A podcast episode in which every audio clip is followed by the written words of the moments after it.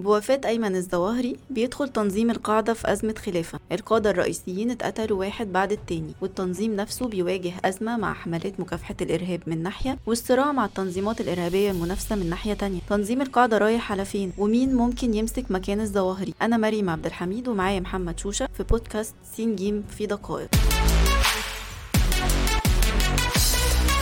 المراقبين بيقولوا إن تنظيم القاعدة شبه ميت من فترة. هل وفاة الظواهري هتغير حاجة في الواقع ده؟ الكلام عن تنظيم شبه ميت مبدئيا كده عليه جدل كبير. من ناحية فايمن الظواهري خلال السنين الأخيرة كان هدف سخرية مستمرة سواء من أصدقاء القاعدة أو من أعدائها لأن الراجل كان واضح إنه مفتقد للقوة والكاريزما وكان دايما تنظير بدون أي انعكاس على الأرض. ما كانش عنده أي استراتيجية واضحة للتنظيم وكان مفتقد للسيطرة على فروع القاعدة لأنه باختصار ما كانش قادر يتواصل معاه. لكن من الناحية الثانية في مراقبين بيفترضوا إن رغم كل الإخفاقات دي فالظواهري قدر يمنع الانهيار الداخلي إنه احتفظ بولاء اللي اتبقى من فروع التنظيم بعد انسحابات كتير في أكتر من منطقة. وبالتالي بيقولوا إنه سايب نواه صلبة للي هيجي من بعده. إزاي نواه صلبة وأنت قلت إن التواصل مقطوع؟ مش كده المفروض إنه سايب تنظيم متفكك؟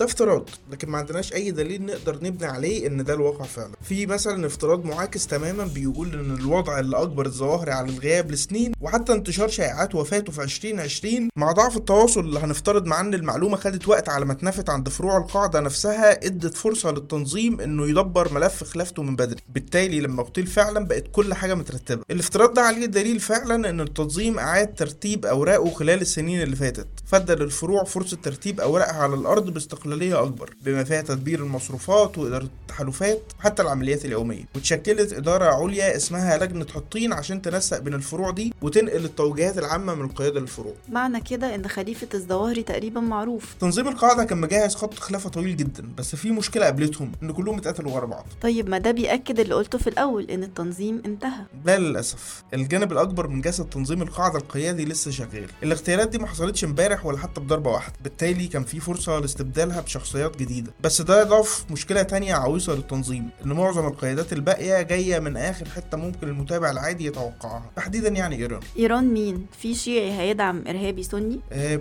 أيوه. علاقة ايران بالقاعدة مش جديدة أصلا. الترتيبات بينهم بدأت من بدري عن طريق حسن الترابي ده تقريبا في الثمانينات والتسعينات. باعتبار إن الهدف المشترك هو استنزاف أمريكا. وبعد 11 سبتمبر إيران كانت مستعدة لتوفير ملاذ آمن للقادة الفارين ومع اغتيالات القادة المتكررة ظهرت إيران باعتبارها آمنة نسبيا من تعقب أعداء القاعدة حتى لو كانت مضطرة لسجنهم أو فرض الإقامة الجبرية عليهم. وإن كان مؤخرا ظهر بشكل ما إن الوضع اتغير وبقى مسموح ليهم بالرحيل أو المعيشة بحرية داخل إيران. وحتى التواصل مع فروع القاعدة وغيرها. طيب مش التقارب الغريب ده هيغير سلوك القاعدة عموما؟ ده بالضبط اللي بيتوقعه المراقبين إن تنظيم القاعدة مضطر في الغالب يختار زعيم جديد إما عايش أو عايش في إيران أو على اتصال بيها. بالتالي إيران يفترض إن هيكون ليها نفوذ كبير على أمير القاعدة الجديد. وده مش بس هيخلي خليفة الظواهري متكتف بشكل كبير لكن ممكن يعمل مشاكل للفروع. باعتبار إن الجهاديين التانيين هيتريقوا عليهم من باب يا بتوع ليه الفقيه. في أسماء بعينها أقرب لوراثة أيمن الظواهري؟ نقدر نعد قاده كتير هيتنافسوا على خلافه الظواهري بدايه من قادة الصف الأول اللي عايشين في إيران ودول اولا بيشملوا المصري المنوفي سيف العدل رئيس المجلس العسكري وده من أهم نقاط قوته إنه اولا ليه هيبة في الشبكة العالمية. وكان نشط جدا جدا في الفترة الأخيرة وبيتواصل بانتظام مع الفروع من خلال تطبيقات التليجرام. بعد كده في اسمين على نفس الخط هم عبد الرحمن المغربي اللي هو كان جوز بنت الظواهري وعضو مجلس الشورى ومدير مؤسسة السحاب اللي هي الذراع الإعلامي العالمي للتنظيم ومساعده السعودي قتال العبدلي اللي ما نعرفش عنه كتير لكن نقدر نقول إنه كان واحد من آخر قرارات ترامب إنه دفعه على قوائم الارهاب بعد كده في ياسين السوري وده شايل ملف القاعدة في إيران نفسها وده شامل تسهيل عبور الأفراد والفلوس وعلى نفس خطه بيجي السعودي أبو حمزة الخالدي. وده لو اتولى المنصب هيكون بمثابة نقل الراية للجيل الجديد من قادة القاعدة خصوصا إن عمره في التنظيم يا دوب يعني هو تقريبا التحق بالقاعدة في 2007 لكنه شال مسؤولية حلقة الوصل المركزية بين الشبكة العالمية والقادة في السنين اللي فاتت.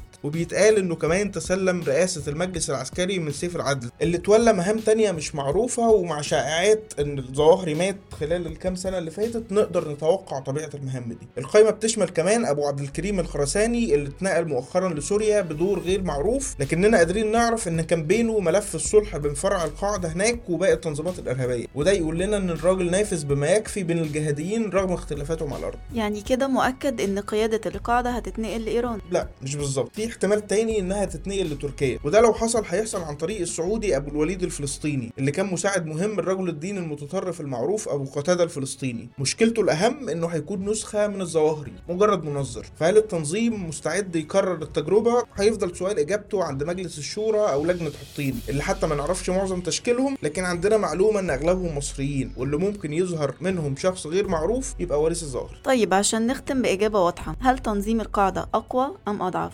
للأسف مفيش إجابة قاطعة هنا لكن هنقدر نقول إن في مراقبين بيقولوا إن الضربات بالتأكيد أضعفت التنظيم. لكن مراقبين تانيين شايفين إن طب ما أسامة بن لادن مات واستمر التنظيم وأكيد الحال نفسه هيتكرر مع إيه من الظواهر. وصحيح إن كتير اتقتلوا خلال السنين الأخيرة لكن لسه مش كلهم. والنقطة الثانية ويمكن دي تكون أخطر إن القاعدة بالفعل كان عندها فرصة تجهز جيل جديد من القيادة. الجيل ده اتربى في فترة كلها مصايب على التنظيم. بالتالي اكتسب الخبرة في ساحة المعركة وبقى عنده قدرة أكبر على تحمل الصدمات في المستقبل. شكرا لوقتكم. كان معاكم مريم عبد الحميد ومحمد شوشة في بودكاست سين جيم في دقائق.